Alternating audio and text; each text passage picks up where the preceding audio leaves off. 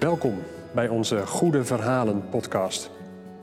In deze serie beluisteren we een aantal Bijbelverhalen als verhalen uit de crisis.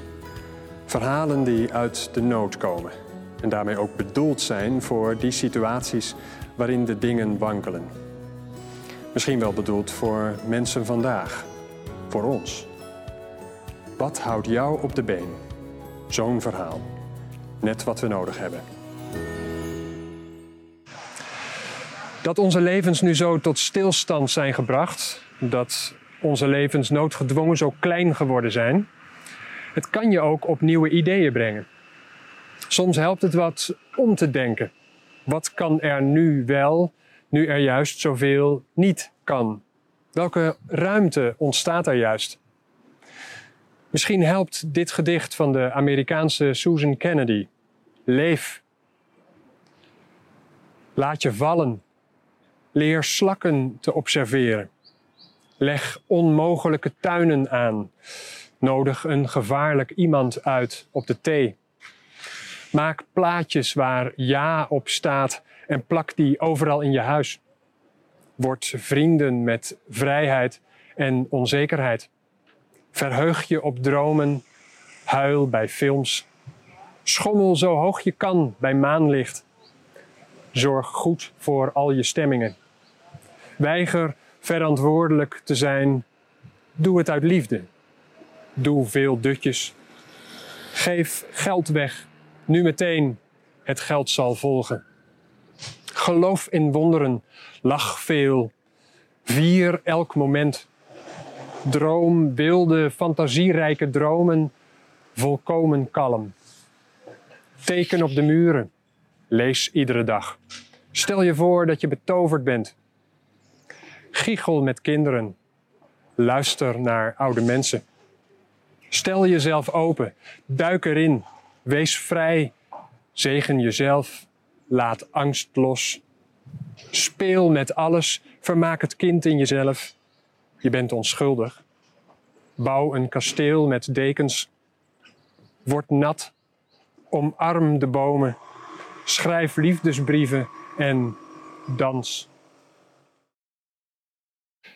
Die oude verhalen van de Bijbel kunnen misschien wel juist in crisissituaties opnieuw en als nieuw gehoord worden.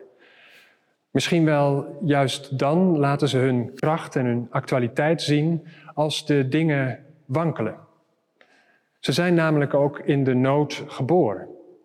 Dat kan niet anders. Het zijn immers de verhalen van Israël. Namelijk dat Israël dat door alle tijden heen steeds weer werd opgejaagd en vervolgd. En zo moet je die verhalen ook horen, denk ik. Als verhalen van mensen die er slecht aan toe zijn. Dit zijn de verhalen van mensen in de verdrukking. Eerlijk gezegd, het is fair om dat te benoemen, denk ik. De kerk heeft daar door de geschiedenis heen vaak geen oog voor gehad. Maar heeft in tegendeel de Bijbel gelezen vanuit een positie van macht.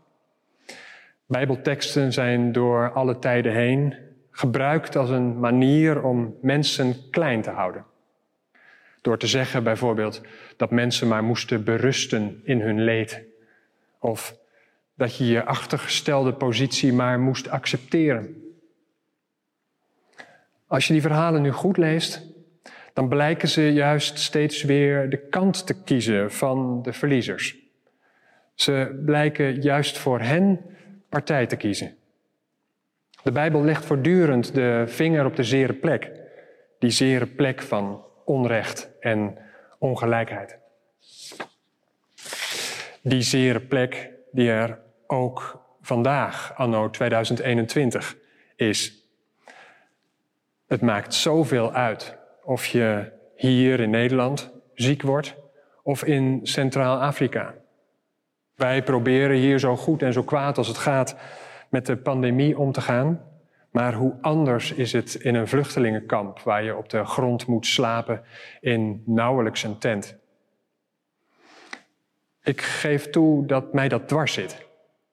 Het schuurt, ik zit daarmee. Het hoort erbij, natuurlijk, dat we in een crisis eerst naar de eigen behoeften en de eigen nood kijken. Maar er moet dan ook weer een moment komen dat we weer oog krijgen voor wat er verder nog is. En dat elders rampen gebeuren waarbij veel van ons leed, ja, klein leed is. En dat we ons daardoor laten raken. Die mensen, die anderen, die toch ergens onze zussen en broers zijn. Een verhaal over twee broers, meteen op bladzijde 4. Een pijnlijk verhaal. Kain en Abel. Abel is herder, Kain man van de akker. En dan gaat het verhaal zo dat ze allebei een offer brengen, een deel van hun opbrengst. Adonai keek naar Abel en zijn gave. Naar Kain en zijn gave keek hij niet. Toen werd Kain zeer woedend en hij liet zijn gezicht vallen. Adonai zei tegen Kain: Waarom ben je zo woedend? Waarom laat je je gezicht vallen? Het is een lastig moment en eerlijk gezegd voor veel mensen ook een aanstootgevend moment in het verhaal. Dat de God van deze mensen, de God van dit verhaal, die we met de Joodse traditie dan maar Adonai noemen, de naam, die ene, dat hij naar Abel kijkt en niet naar Kain. Op oude plaatjes en in kinderbijbels wordt het dan wel eens zo afgebeeld dat de rook van het offer van Abel mooi omhoog gaat en de rook van het offer van Kain jammerlijk afbuigt en de hemel niet bereikt. Alsof hij iets verkeerds gedaan zou hebben. Of dat Abel juist bijzonder goed zou zijn. Maar dat vertelt het verhaal allemaal niet. Wat is er aan de hand? Misschien zit het hem wel al helemaal in de naam Abel. Dat betekent namelijk wind, zuchtje, damp. Hij is de zwakke. Hij is er, maar hij staat niet vooraan. Hij is de jongste van de twee. Hij is de kwetsbare broeder.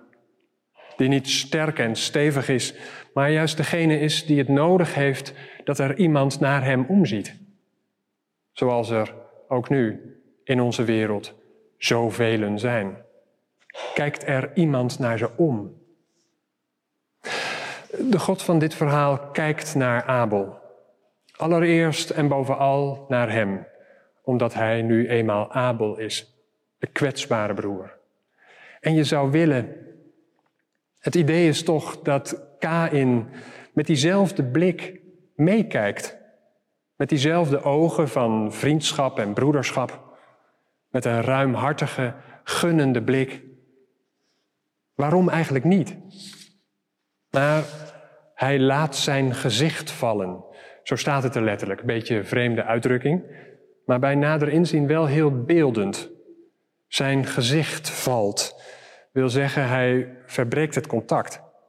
Hij kijkt niet mee, hij laat zich niet meenemen door die blik van compassie. Toen ze op het veld waren, gebeurde het. Kain stond op tegen Abel, zijn broeder en doodde hem. Adonai zei tegen Kain, waar is Abel, je broeder? Hij zei, weet ik niet. Ben ik mijn broeders hoeder dan?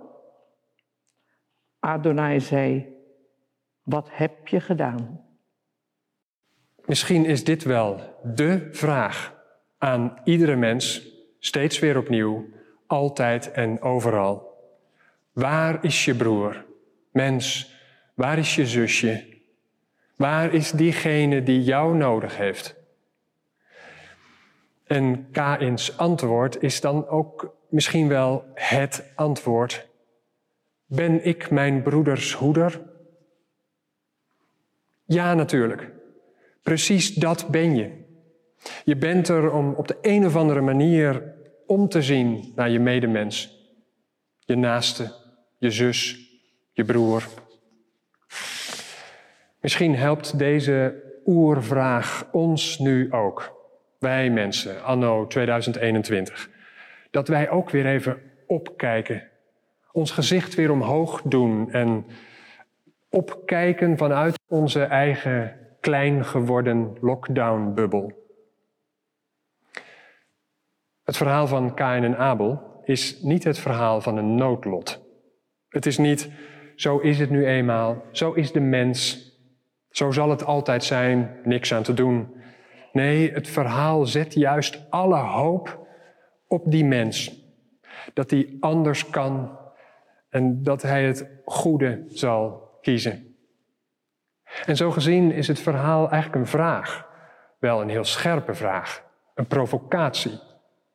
Dat wij onze blik verruimen en zien, maar echt zien, die mens die ons nodig heeft. Het kan natuurlijk ook zomaar een keer zijn dat je zelf niet K-in bent, maar eerder de kwetsbare broer of zus. Dat jij het bent die nou even gezien moet worden. En gelukkig zijn die mensen er dan ook steeds weer, die zich laten raken. Er zijn de initiatieven en de ideeën. Een bloemetje en een kaart in de bus, de pannensoep, zo eenvoudig kan het soms zijn. De inzamelingsacties voor vluchtelingen in Griekenland. Dat mensen het goede zoeken voor die kwetsbare naasten, dichtbij of ver weg. Dat weten we gelukkig ook allemaal zelf, uit onze eigen ervaringen.